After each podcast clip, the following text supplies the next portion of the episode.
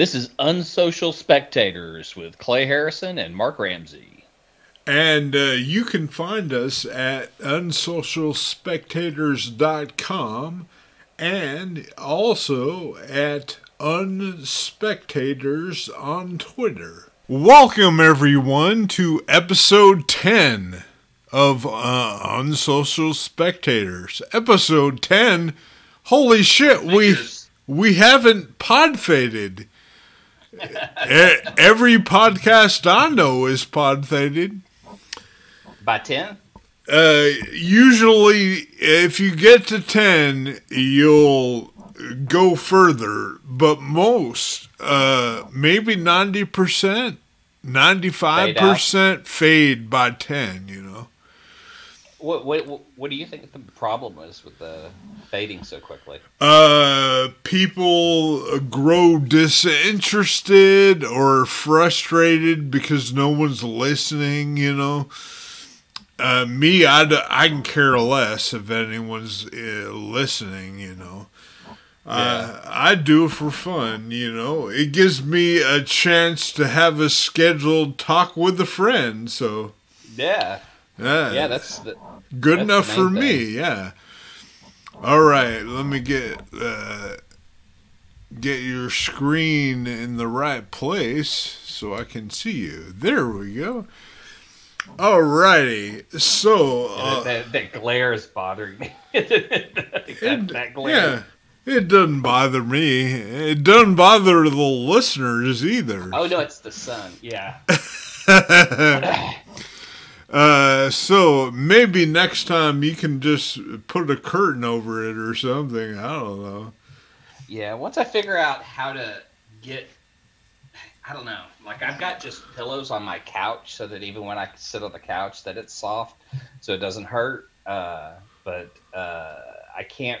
I need to find a chair or a beanbag or something that's just super soft that oh. I can oh. sit on the floor and, and do because I just can't sit straight up because it's like two prongs stabbing me in the back. Oh, okay. Like, and it feels like a kidney stone. Uh, yeah, I can understand that. I'm glad my kidney infection went away. I was scared that, you know, I was going to get dialysis or something because it was just frightening me. Yeah. Uh, kidney's not shit you want to fuck with. No. So I do have a story this week. All right. Uh, so this was when I was in high school. Um, yeah. I was in chemistry class. And uh, we had, you know, uh, you have your Bunsen burners out on the table, and uh, uh, well, the teacher left the room for a little bit. She had to go do something. And I came up with a brilliant idea. I'm sure I'm not the first one. Uh, I took the the the Bunsen burner and hooked it up to the water supply. yeah. And then, uh, so you could squirt it, and you could adjust the uh, the water, and I was squirting people all over the room. and then she came back, and I hurriedly uh, hooked it back up to the gas. Well, I got water. It was in the winter I got water into the gas supply at school. They had to close the school down for a whole day because I fucked up the gas system. they had to purge all the gas valves and the pipes in school and get the water out. So we got an entire day off, and nobody narked on me. Really? Like the next day, uh, the vice principal came in, asked everybody who did this. Everyone was afraid to say me. I had this look on my face like, I'm going to kick your ass if you say anything. but wow. in in that amazing, you would think someone would Yeah. you know, I mean, anonymously tell, but they were all so happy they got a free day off of school. So, Yeah, I mean it was a benefit. It wasn't like it, it was hurting anything. I Yeah. mean, it was. It was just some high school hijinks no, total hijinks. I loved hijinks. It was the Yeah. best. I think they knew it was me too, but nobody narked on me. And I'm just sitting there poker faced looking at him like, eh, no one's saying shit, are they? You know, so yeah, one of my stories from uh, the crazy part of my life. High school was the crazy time in your life. Uh, yeah, it was pretty crazy. I got more stories, man. They're coming. yeah, I was gonna say like I probably had more high school stories than any other like college. I don't think I have like many great stories. I got a shitload of them after in college too. Holy shit! I mean, uh, I mean, the, the the coolest thing like I think I did in college. I mean, was just like going to see college football at like every Texas college. oh, okay. I mean, uh, I you know I went to UNT and just we played Oklahoma. So driving up there and seeing a game there was was just impressive. A and M, uh, you you know UT. Um, I'm just trying to think if I mean, what kind of hijinks did I do in? Well, I, I I drank a lot in high school, so my hijinks were a little, you know, screwed up because I was fucking around too much with with alcohol. So I would go drink and party and stuff. Like I started drinking when I was 15. And so me and my buddy Rich would go out and go party. And so there was in Dallas, like if you're we lived in Rowlett, so in Dallas, we would head to Dallas and there was this it's now a prep school mm-hmm. but there was a roadside inn at 30 and fuck, I cannot remember what that exit. I want to say Carroll. But you know that east side of Dallas. Yeah. This this was just a rundown motel that they would rent to anyone. And and people would go party and so like high school kids could rent rooms and you could go up there and Sure. party.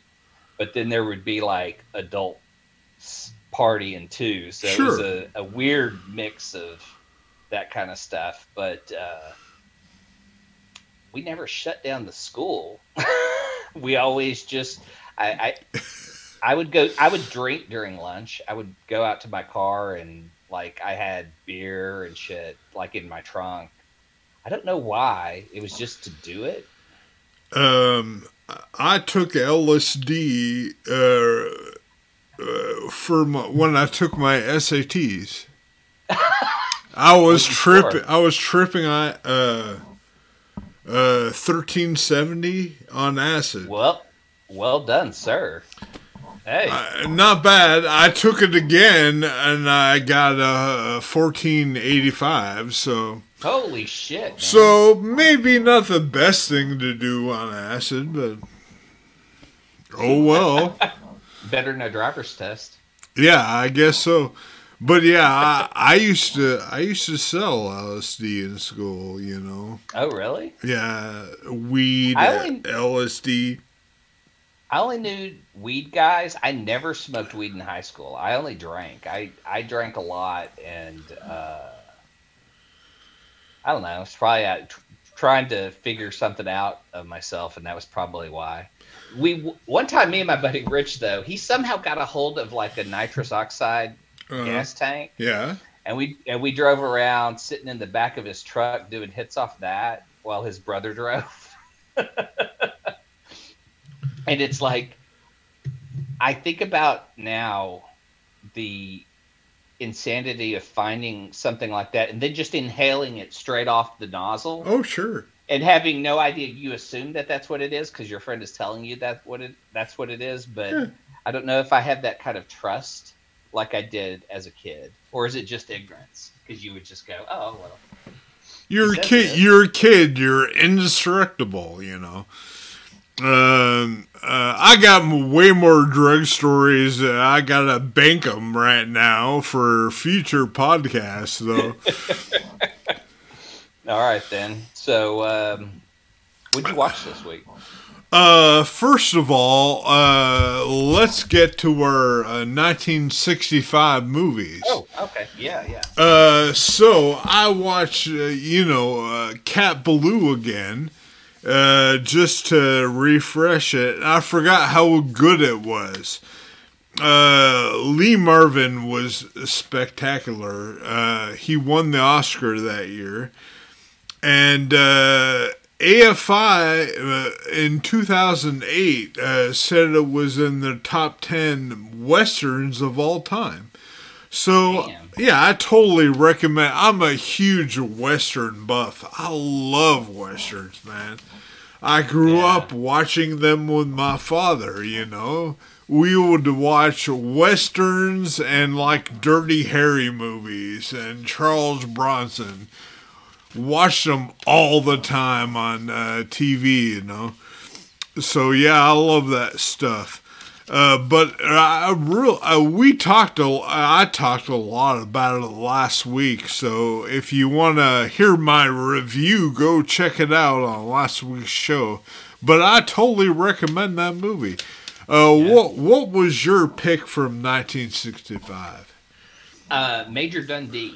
It was a Sam Peckinpah film, and uh, I kind of dig his stuff. I know he was a big influence on Quentin Tarantino, and I had never seen this, so I thought I'd check it out. It's got Charlton Heston in it, playing fucking Charlton Heston. Yeah, It's it's a movie about a um, a man who wants war, and he's it's the Civil War, and it's Charlton Heston, and he's been assigned. You you get kind of a backstory that he's not a great soldier, so he's been assigned to jail duty. Oh, okay. So so all the um, southern prisoners are um, locked down, and he's in charge. And so a nearby uh, encampment that also had kind of a, a soldier area. Uh, I can't remember exactly, but it was it was mainly families and uh, had been hit by the Indians, and so they had discovered this, and uh, the only survive. They said they said the way Indians kill is they slaughter everyone and they take the young males yeah. and they raise them as warriors. And they said, "Well, how many do you think they took?" And they think they estimate maybe three kids. And this becomes this guy's white whale. He's he's gonna save these three kids, and he's running a prison. He's got he has no staff. His staff is uh, Timothy Hutton's dad. Uh, oh shit, is it Charles Hutton? I, I want to say Charles Hutton, but uh, look this up. Jim Hutton. And Okay. he looks like such a young kid in this. It's so weird to see him. I mean, it looks like Timothy Hutton, and he's kind of the only soldier who follows the rules at first, uh, and, and tries to be a soldier, and realizes this isn't. This is the. This is a Suicide Squad. This is a, um, uh, a bunch of misfits. Kind of like the Dirty Dozen. Dirty Dozen, exactly. And so Heston gets it up his ass. Major Dundee gets it up his ass. He's going to go track down these Indians. He's going to he's going to kill them and slaughter them, and he's going to get these kids back. He's gonna, all for these three survivors, you know. But he thinks it will look so good in the eyes of the government, he'll get promoted. And you pretty much get the idea that this guy's an asshole from everyone there. There's even a Southern soldier who at one point served over him and helped uh, get him demoted. Uh, so uh, they he he's the leader of the Southern prisoners, and so he recruits anyone he can get to help go after these Indians, and it includes prisoners, horse thieves. I mean, basically anybody society doesn't want Yeah. And uh, and puts them together and goes on the hunt for them and just gets his ass handed to him along the way. Wow. He is not ready to. He is not ready to fight Indians. He is not ready for any of this shit. And all he does is end up losing all the all these people's lives, and it's just there's no winners. Oh man, there's no winners in any of it. So it's like you're watching this as they go along, and at the last fight, they like cross into Texas. I think is that, or I, am trying to remember if that's the barrier that they cross into. They've all been like just barely making it, but the guy Jim uh, Hutton goes all accounted for, and there's like maybe a dozen people left, and you realize at this point in the, the date that the Civil War's been over. Whoa, that's and, Texas. Yeah, and uh, and that they're still just trying to get to a, a safe encampment at this point. Well, I'm gonna have to check that out. That sounds pretty yeah. good. Now, the cool stuff I read about it was uh, just Charlton Heston uh, because he gave up his whole paycheck to keep the director on. Oh, uh, Peckinpah. Because Pe- yeah, because this was when Peckinpah created that rebel attitude. He showed up drunk all the time on set. Yeah, he was out of control. It, they said that uh, uh, Charlton Heston directed really most of the film on his own, but Sam was his friend, so he wanted to keep his job for him. Yeah, Peck and Peckinpah may be one of the most legendary asshole directors of all time. Yeah. You know. Yeah, they said he was mean to everybody. Mm-hmm. It didn't mm-hmm. matter, but Heston was his friend. So giving up a whole Hollywood paycheck just so your friend will keep his job. Uh, look, Heston, uh, he may have been a little wacky on the gun rights front, but he was really uh, for civil rights and, uh, you know, a lot of other good things. So uh, I really have always respected Heston, you know. yeah. Really good actor. Yeah, and I, you know, I love Planet of the Apes. I love Omega Man. Those are two of my like essential post-apocalyptic films. Uh, Soylent, so Soylent Green. Soylent Green, another one. Yeah, just that really one I'm, I'm just okay with because it's not. I don't know. There's more action than the other one. Man, Omega, Omega Man's so weird because it's supposed to be the last man on Earth, and there's so many people in that movie. Yeah, I love Edward G. Robinson and uh, Soylent Green. Just really good yeah, well, stuff, you know. One of his last movies. Yeah. Yeah, I think he was ill while he was filming that, so. Yeah, yeah. I think uh, I read that he was ill, so all his scenes he's sitting down. Yeah, exactly. Uh, but uh, Major Dundee, I gotta say, like I recommend it just for uh, it. Heston is great. Jim Hutton's great. Slim Pickens is in it. Oh I mean, there's boy. Like a, there's a cavalcade of comedic Western icons that uh-huh. you'll see playing, you know, these degenerates, and and he puts a spin on it that you know uh, that pays off. Like all these guys, I mean, when they enlist the Southern soldiers, the Southern soldiers suddenly have to work with the black soldiers. Oh boy! Yeah, so there's just this constant tension that he plays with, and I recommend the extended cut because uh, I read like some of the scenes that were taken out. If you look it up on Wikipedia, that it tells you like there's like a big chunk that was taken out on the initial release because the final cut is a producer's cut. They were able to restore all the essential, so it's not really a director's cut. It was just put together with all the film footage they had, and then they took the soundtrack and made it stereo the DVD we had allowed you to play the original mono soundtrack if you wanted, mm-hmm. yeah. but we went with the with the new updated one. Um, I mean, it it's for I always know Peckinpah for the Wild Bunch and kind of a small western shooting of four or, or a small western with like four people. Yeah, this is much uh, on a grander scale. There's you're in the Civil War. There's just dead people everywhere so awesome. you're just yeah, so so he'll do a pan of just the field of war and death, and then pull up, and then there's just more bodies. Oh man! So Yeah, some of those crane shots just really pay off on the epicness of the war. And uh, oh, I forgot to you know the guy he plays counter to is Richard Harris. Richard Harris Oh. plays like this. Uh, um, he's the leader of the Southern Unit that's in the prison, and they, those two play so fucking good off each other that that's what really the film is. Those two, like, can they get along? Can they do this? Uh, and when does he see that this guy's lost his mind in chasing down this thing that he'll never get? Yeah, Harris is an amazing actor, man. I love him. Yeah, just, no, I have to, I have to tell uh, Shelby. I go, he's he was Dumbledore until he passed away. yeah, yeah. Uh, well, uh, did you watch any uh, other Gen X movies? No, oh wait a minute, wait a minute. What did I? I oh no, I. don't watch any old shit? No, I didn't write anything down. It's been a rough week. Uh, so I watched. Uh, I think it was John Carpenter's first movie, uh, Dark Star. Dark Star, yes.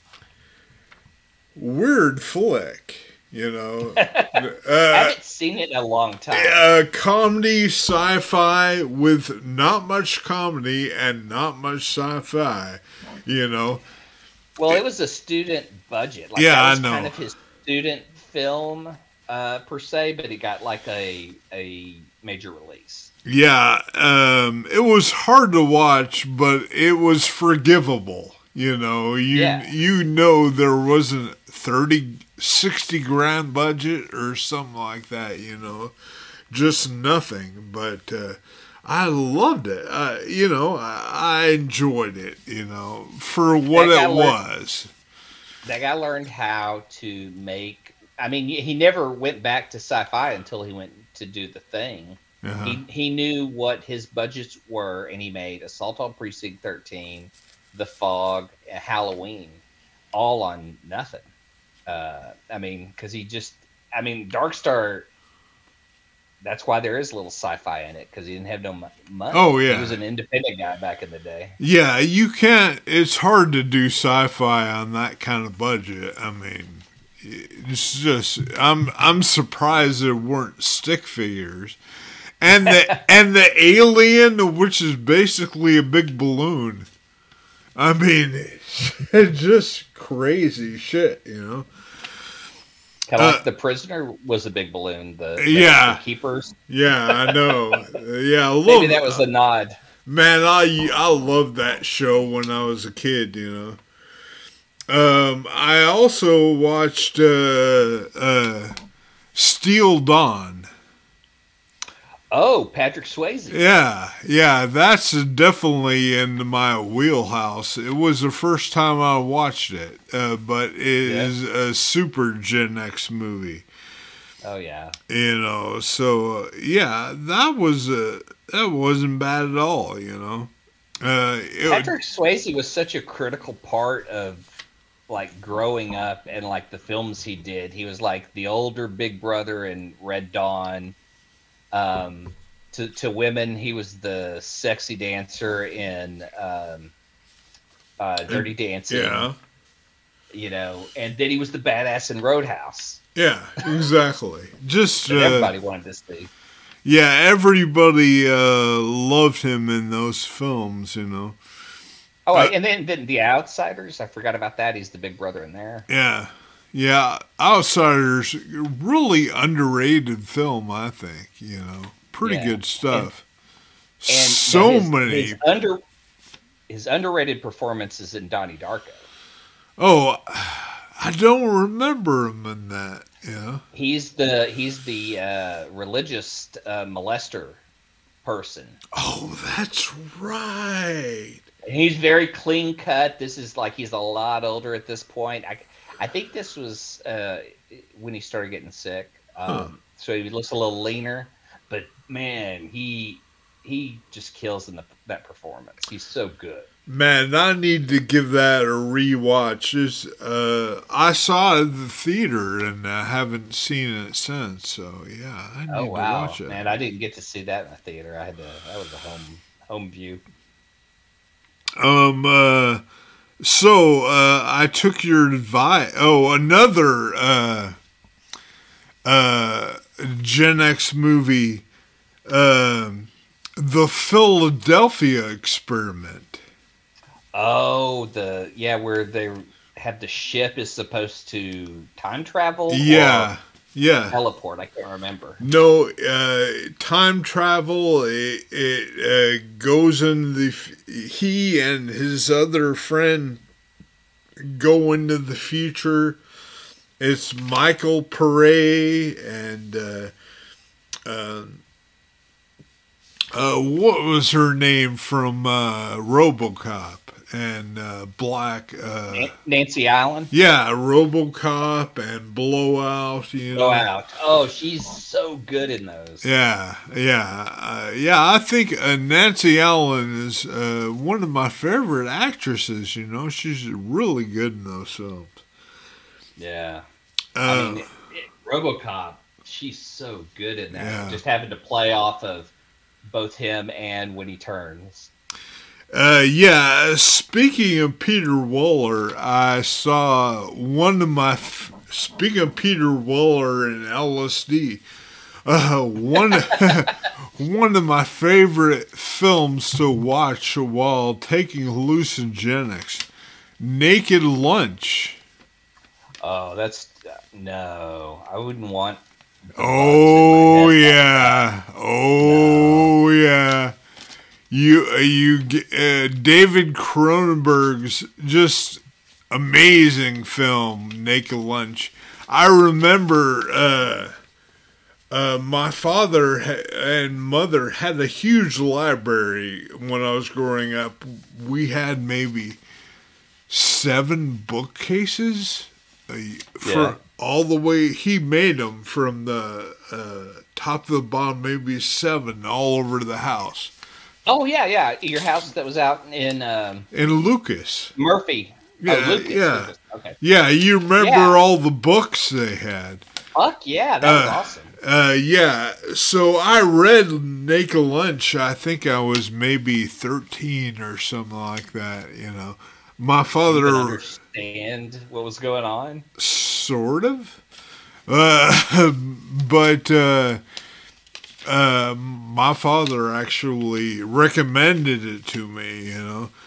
Uh, we had a weird library. We had everything from Naked Lunch to Mein Kampf to, you know, just everything that you could imagine. They had a huge collection of UFO, uh, cryptid stuff, you know, like uh, Bermuda Triangle stuff. They loved all that. Anarchist, Anarchist cookbook. Uh, no, I had that. You know, I was gonna say, I mean, going from there, the next step is the Anarchist cookbook. eh, yeah, so, uh, yeah, they had all kinds of crazy shit. Uh, but uh, I I read, I asked him, what's the weirdest book you've ever read? He handed it to me. He said, good luck.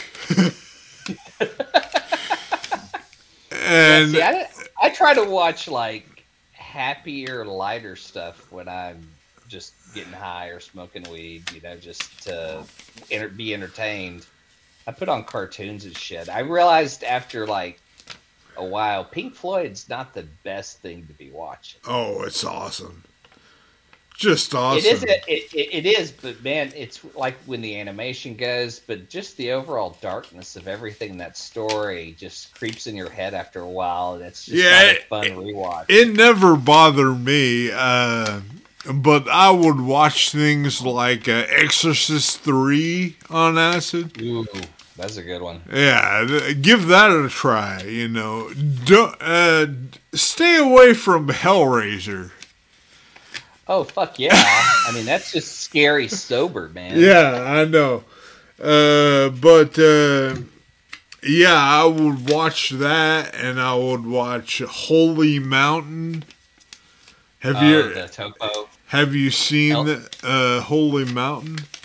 No, you showed me the trailer for Holy Mountain, and I was just like, "What the fuck is this?" Yeah, what the fuck is right, man? r- really cool shit. But all, all his movies are insane, though. Oh, yeah. I, you know, did you see that story this week about his uh, Dune project? yeah, the crypto bro dumbasses. they bought his production pre-production book of just really artwork and what he wanted to do with the film and thought they had the rights to make the movie. I mean, uh, oh, we're smart crypto bros, but we we're gonna spend what three and a half million uh, or something crazy like that. Uh, Is may- that what it was? Oh, three and a half million, I think. And uh, we're not going to take the time to hire a lawyer. And what's crazy to me, there were 10 of those books. It's not like there was the original or something like that, but you don't know anything about IP law before you spend three and a half million dollars? I got to figure out a con to get their money. Because if they don't use a, an attorney for a purchase like that, then what the fuck? I need some of that money. Let's build our own Dune books and sell them on eBay. Uh, that's a good idea. Uh, we should make uh, uh, crypto T-shirts that say "I'm a crypto bro" or something stupid like that. You know. Uh, but yeah, Ask me about crypto. um, uh, I took your advice. I saw Moneyball. Yeah, what'd you think? Uh, I really enjoyed it. I I'm a kind of a, a amateur baseball historian, so I really enjoyed, you know, the, that that stuff. You know, baseball history and you know, kind Well, of. I had read the the book, and Uh-huh. the book is stats. It's really a book about math, and Yeah. and and it and it's very little on the character, and so that Aaron Sorkin lifted it and told that part so well. I loved it. I mean, Yeah. and rewatching it just made me like it even more. I, I just I miss sports in the sense of like it being enjoyable, and now you go and it's political or I mean, I just think every level of pro and college is corrupt at this point. I can't so- watch sports. I can't watch it. I just Yeah. uh, yes. a football game. I'm just no. Stop it. Stop it. You know, I I don't care. Uh, in between, uh, you during halftime, they there's this uh, dramatic uh, pulling of the heartstrings of uh, one. No, I just want to watch it. Stop yeah, it's, it. it what it it's gotten down to me like it's it's you're just watching million millionaires either be happy or sad depending on who you're watching, and the owners are billionaires that are just going to be happy no matter what. Yeah. If Jerry, jo- I, I live off of Jerry Jones tears. We need more of We we need more of those in the world. Uh, I I did watch uh, one of my favorite uh, films of all time. Uh, five star in my book. Uh, Yeah. Har- Harvey. Harvey, uh, is this Ernest Borgnine? Or Nine- no, no, Jimmy. Jimmy, Jimmy Stewart, Stewart 1950. Uh, the Invisible Rabbit. Yes. Uh, you can watch it on the Criterion Channel. Just a perfect movie. A perfect movie, you know. One of those films where when you watch, I mean, I've seen it maybe four or five times. Whenever you watch it, you just you believe that invisible rabbits are real, you know. Well, it's Jimmy Stewart. Yeah, I mean, uh, if uh, somebody said, you know, I want to watch something with my family, what should I see? Watch that, you know. uh, watch yeah. it with their kids or whatever because it's really worth a watch, and it holds up too. You know. Yeah. I do remember what I watched this week. I do remember a, a weird because I've been trying to watch more international films, and uh, um, we dropped Netflix, and Hulu had a movie called Attraction, which is about like an alien invasion, but it's a Russian film, and it was made like in 2017. Um, kind of a fun action flick. You know, it. I would say it's probably maybe B or C quality sci-fi. Mm-hmm. Uh, but it's just about like in the middle of this. Uh, there is like this cool ass ship that just crash lands in Russia, and uh, it's them trying to deal with it, and the people that are enclosed in it, and then these aliens come out, and they have these big fucking like CGI suits, so they look very fake.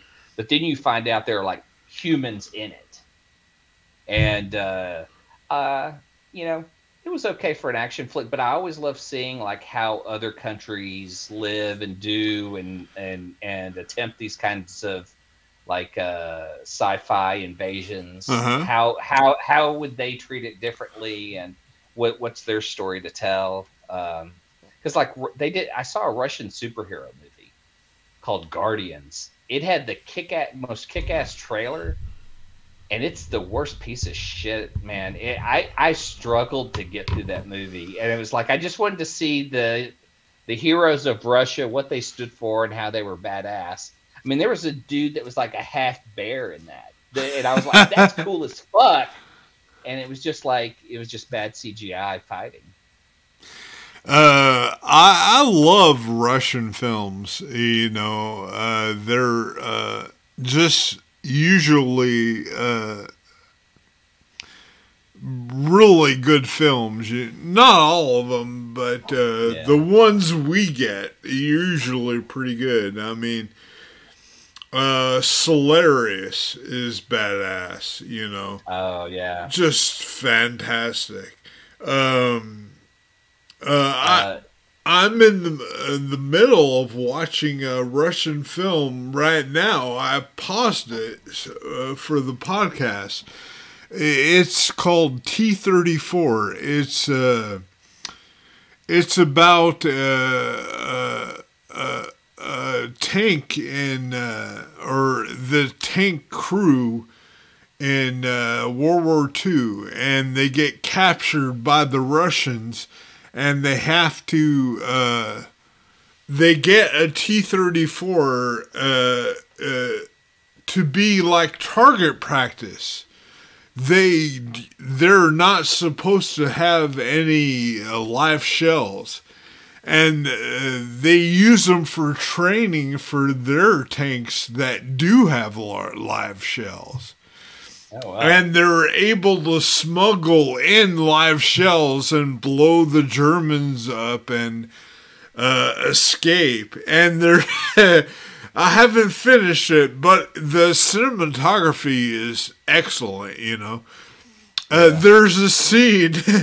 it's pretty funny. Uh, they're dri- They're like uh, driving the tank through this uh, German village.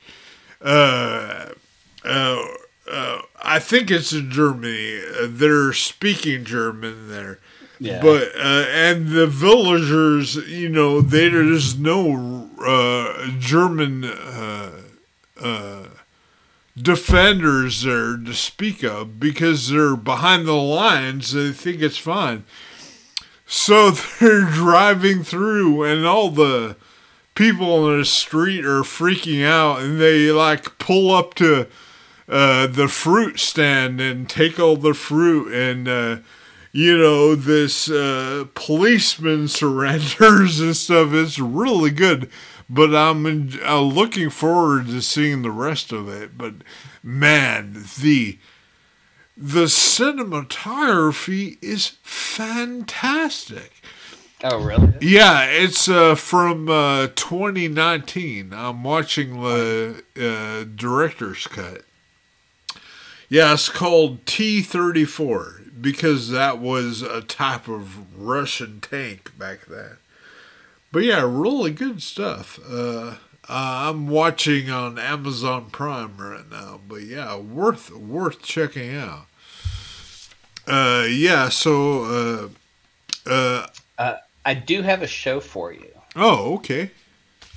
I uh, the new season of Joe Pera dropped on uh, Adult Swim. It's uh it's on HBO Max if you have that, but I think you can get it also on the uh, Adult Swim. I think there's an Adult Swim app. And Joe Pera is kind of like Mister Rogers for adults. Joe Pera. Yeah, they're like 11 minute episodes, and uh-huh. and he just kind of like deals with regular. It's like slice of life. Uh-huh. So like he just deals with regular stuff, but then it's kind of it, it'll have a dark edge to it all of a sudden, or it, will just be kind of funny and silly. Um, and his best friend is Gene, who apparently used to be the cameraman at the Seth Meyers show. Because uh, I watched an interview with Joe Pera uh, on Seth, and he goes, "Yeah, I used to have my cameraman Gene here, and you took him from me." And he goes, "He goes, no, he retired, and now he's acting with me." So he's like hired this guy to be an actor for the first time, uh, and he's got uh, oh, he he lives in the Upper Peninsula, Peninsula of Michigan, and so he just talks about like like he has an episode. There's an ep- my favorite episode is Joe Pera reads the church announcements.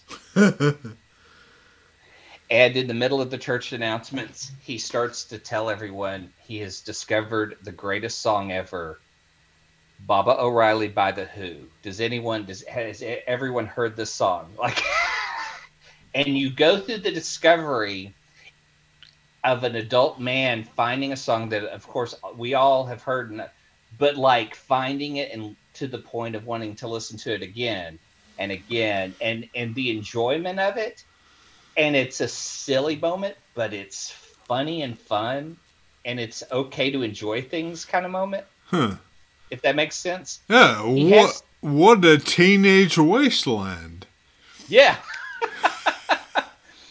but uh, he has a girlfriend named Sarah Connor. Okay. who is a prepper. Oh boy. And that even has fun stuff. Like the whole third season, he is kind of dealing with her anxiety and he deals with it really well. So and there and like I said, they're like eleven minutes. I binged the whole uh, series yesterday after watching the third season because I enjoyed it so much. It's is real relaxing TV. Is she, is she prepping for Judgment Day? The end of the world. And, yeah, and she and she researches it in every form. Like oh, of course they do. One of her one of the one of her uh, lines in the show is I've dated a man from every military branch and I'm still in touch with two but just for intelligence. Jesus. yeah, it's just it, it's a weird, silly show. He's this he is a, a choir teacher and she's the music teacher at school and they meet and i mean he even has an episode where he interviews kids about like life and death and uh like this kid explains that he thinks about death every day and it was real weird to see kids comment on things like that but it was all. I mean, it was a little heavy. Yeah. Oh, that sounds kind of fun. I will check it out. Um, uh, so I uh, I saw a film at the movie theater. Whoa! You went to the theater? Holy shit! I saw Scream. Oh, the new one. It was free. It was free. Yeah, I got a ticket from. Uh, uh, Matt Mungle, you know, the mm. Mungle Show, he gave away tickets on his Instagram. So, so yeah, yeah, uh, I was, uh, it was cool because I was able to watch it down here. I didn't have to watch it up in Dallas, you know, so, um, how was it? Eh. eh. Really? Uh, okay, the best part of the entire film, uh, in my opinion, is getting to watch uh, David uh, Arquette Arquette. get killed. Oh, really? Okay. I've always wanted to see his ass killed. You know. I wanted to see him act with his ex-wife. I mean, Courteney Cox Yeah. and him have been divorced for a while, and this was this has been like a weird series that they like were married, divorced, and now revisiting e- each other Yeah. again. Well, fortunately, he dies. You know. Uh, Spoiler alert. I d- uh, f- uh, fuck Scream fans. You know, big deal. Uh, but uh, uh, yeah, it was okay. You know, it was free. Uh, I can't complain. You know. Uh, but uh, I mean, Scream fans, which I wasn't that much of a Scream fan, you know, uh, will be happy because it's all uh, for fans. It's all fan service, the whole movie, Yeah. you know. So Yeah, I mean that, that was. The, I enjoyed the first one a lot, uh, and then the series, you know, just had to keep being meta, so it just got harder to do, yeah, and I didn't feel it was executing it as well. I mean, I enjoy Sidney Prescott. I mean, I enjoy the characters and I Mhm. enjoy that world, uh, but the stories just had to be so meta that I, I just want a good story. yeah, yeah. Was, I'll revisit them and see see what I think. Uh, Yeah, it was just it was it was uh I think they called it a requel. a And- requel. Yeah. So it's not entirely it's a sequel with the reoccurring characters from the previous and new characters, so a requel, whatever the fuck that means. And the whole time they're making fun of their themselves, you know, in Yeah. the film. It's just eh. After I I mean halfway through I wanted to get up and leave, but I was like I don't have anything else to do. Maybe there's going to be a twist I'm not seeing or something, you know. Which of course is Scream. There's always a twist, but um, I did enjoy. What uh, th- there's a guy in the new. Uh, he's a new character. He's uh, uh, he's in the boys that show the boys. Yeah. Um, Yeah, he's that uh, uh, the kid who uh, isn't a superhero, but uh, you know uh, his girlfriend got uh, killed. got killed. Yeah, by the speedy guy. You know. Yeah. Did you did you notice? Uh, yeah, Jack Quaid. Yeah. Yeah, the girl that plays uh, his girlfriend that dies. She's uh, in Letterkenny. Do you have you seen her yet in Yeah. Letterkenny? Yeah, I think She's one so. of the girl hockey players that that, that that trades jabs with the other girl hockey players. Man, I love that fucking show. Letterkenny. Every uh, I watch one show, uh, and then you know I I can't watch them every day. I have to switch. So I watched Letterkenny, and uh, I started watching uh, Behind the Mask or Behind the Monster. Oh yeah, those are good. Yeah, yeah. Uh, so I'll watch that, and then I'll watch uh, Letterkenny the next day. You know, after all my movies at night. You know, I'll watch uh, one of those flicks. But yeah, Behind the Monsters, I've only watched the Michael Myers one so far. So yeah, looking Oh. forward to the rest of those. The Chucky one is great. Oh, that's cool.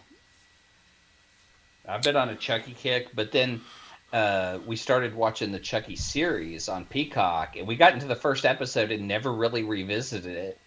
and I know a lot of horror is trying to do series. Like Scream was Mhm. a series on MTV for before this movie, and I was like, I don't know, horror as a series.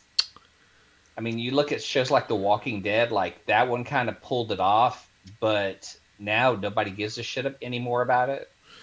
I uh, I how long can you make it last? I couldn't get into The Walking Dead. I just couldn't. I in my opinion, horror is something that has to wrap the story has to wrap up in an hour and a half or I become disinterested, you know. Well, I liked Kirkman's idea of The Walking Dead because I was the same. He said The Walking Dead was what happens when you get to that place at the end of the zombie movie. He wanted to see like them continue and, and what it would get to. And he said ultimately it'll have to end before it's just boring because it's just going to be like creating society. Well, they know? haven't done that yet. It's boring. It's been boring. I I think I watched three episodes of the first. Uh, Oh, see, I that's love it. all I could uh, take. You know. I, I love it, but it did get to the point, and I realized. But see, I I was coming from the comic, and this is it, this was a weird thing. Is I only collected these giant omnibuses. Like I had read the first volume and loved it, so uh, uh, these giant omnibuses are like four graphic novels put together, and a graphic novel is usually about eight comics. Uh, So every two years they would come out, and I would sit and read the book from the year before, then read the new book. And I would usually do it like one or two sittings because I just love the series. And it was one of the greatest comic experiences for me. It wasn't like a single issue, it was like this massive read of this world I wanted to be in and enjoyed because I enjoyed the characters. Uh, and then when they adapted it to TV, I was like, well, they're doing things differently, but I like that because it changed the dynamic of the group, and you realize who the heart of the group was, and who was the conscience of the group, and how things changed. Uh, but then it got to the point where they lost people in the show that were still in the book that were critical to wanting to follow the story, like Rick is the main character, and he's not even he hasn't been on the show for years, and his son is a major character, and they kill him off. uh, and, and, and it was just like now we're just watching like these other dudes. Um, if you're gonna do your show like that, you shouldn't do your first five years with that same family you're following and then kill them off. yeah, yeah, I agree.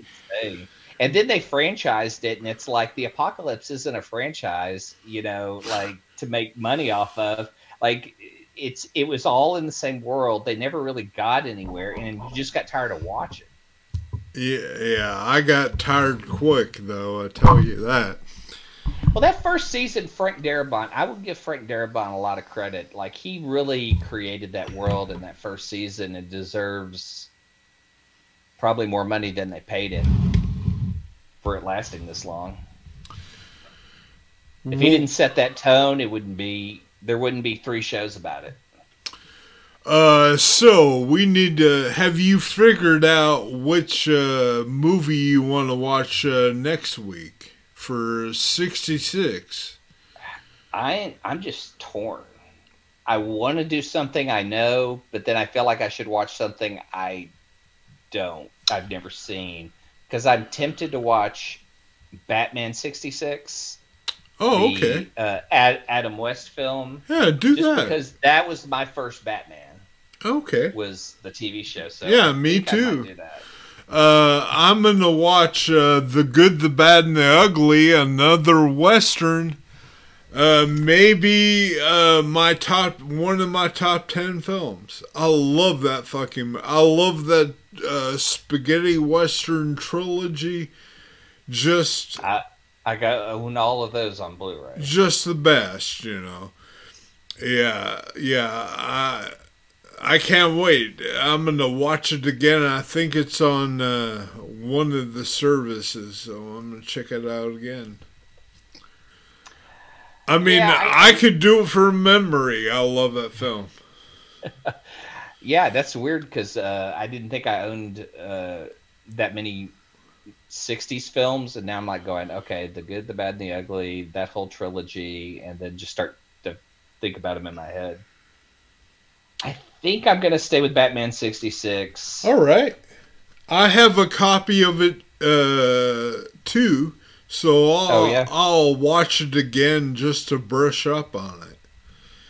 Oh, and since I have the good, the bad, and the ugly, I can watch that one. Yeah, that'd be a good one. Then we could uh, review them both. So The weirdest thing I'm looking at for 1966 is the highest grossing film that year was 15 million dollars. Whoa, highest grossing film was Hawaii for and it made 15 million 600 thousand.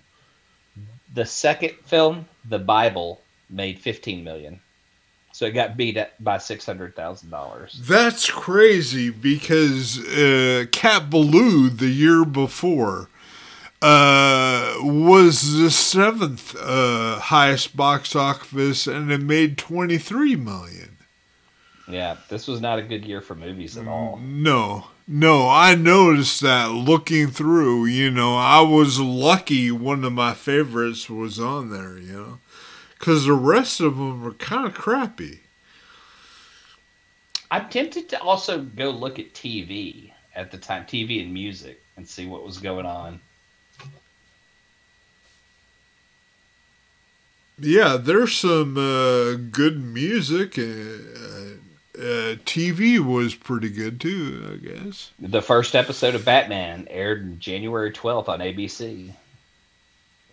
Well, uh, I have a story about Batman. Uh, next uh, next week we'll talk about that. All Uh, right, well then I'm gonna I'll I'll commit to Batman 66 for sure then. all right. Well, it's pee time. we know what that means. Oh yeah. Uh, so thanks everybody for listening. We'll see you next week. Have a good one.